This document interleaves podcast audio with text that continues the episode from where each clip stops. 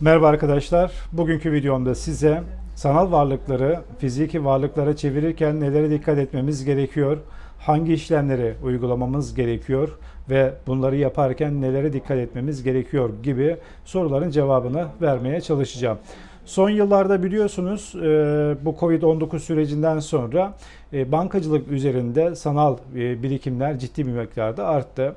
Tabii bunun çeşitli nedenleri var. Nesillerin değişmesi, ödeme araçlarının değişmesi, farklı enstrümanların gelişmesi ve alım satım kolaylığı gibi birçok nedenden dolayı insanlar genelde bankacılık üzerinden işlemler yapmaya gayret gösteriyor. Ancak yine son 5-6 aydır bankaların makas aralığında ciddi bir e, fark oluşması, bu makas aralığının açılmasından kaynaklı e, piyasalarda ciddi bir kargaşa yaşanması, e, sistem üzerinden ciddi kulaktan dolma bilgilerin yayılması insanların ister istemez de acaba fiziki varlıklara mı geçiş yapsak diye soruları da gündeme getirdi. Tabii bu e, süreçteki e, soru işaretleriyle birlikte bazı yanlış işlem yapan arkadaşlar da çoğunlukta. Mesela örnek verelim. İlk önce altınını TL'ye çeviriyor. Elindeki TL ile daha sonra farklı bir enstrüman alıyor.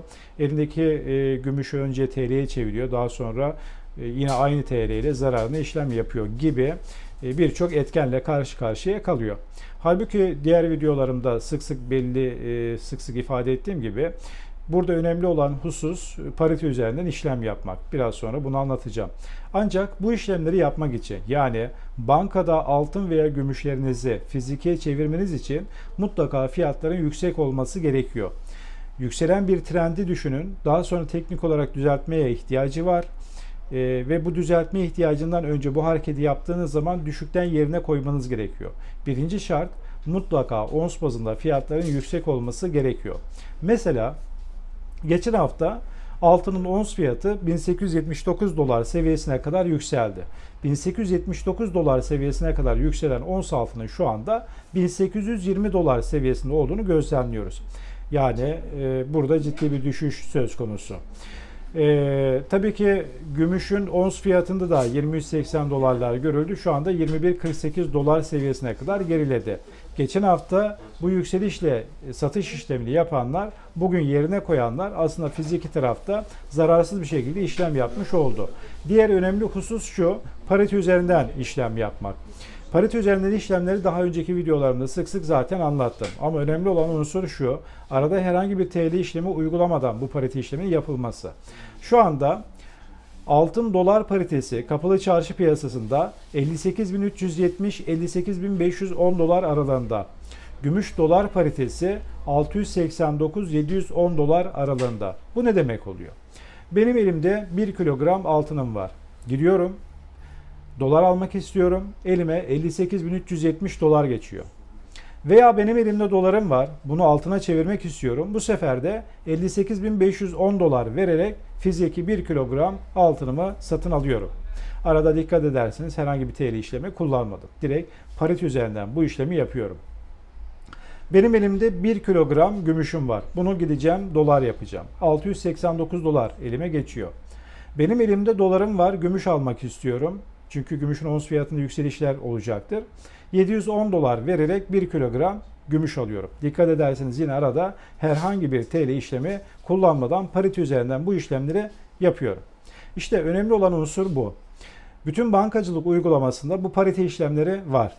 Bankacılık uygulamasında da var ve kapalı çarşı uygulamasında da var.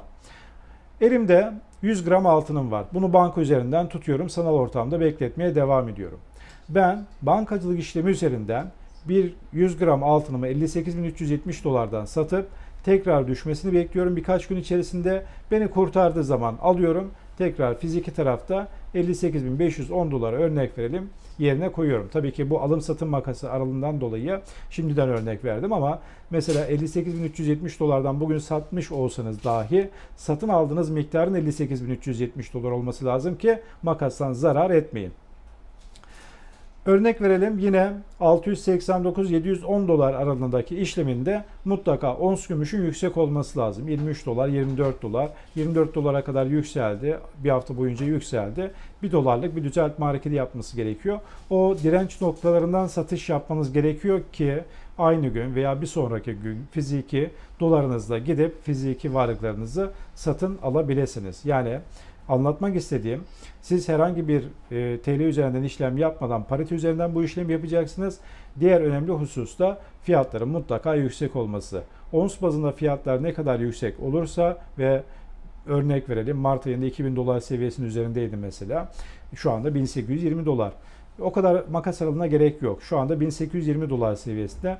Tekrar 1880 dolar seviyesine yükseldiği zaman buradan tekrar varlıklarının dolara dönen, dolardan banka e, bankadan dolarını çeken yatırımcısı tekrar ons altın 1860-1870 dolar seviyesine gerileyince e, zararsız bir şekilde o aynı grama tekabül eden altını veya gümüşünü yerine koyabiliyor. O yüzden e, işlemlerinizi mutlaka parite üzerinden yapmanız gerekiyor. Mutlaka, mutlaka da işlem yaptığınız gün fiyatların yüksek olması gerekiyor. Dinlediğiniz için teşekkür ederim. Hoşçakalın.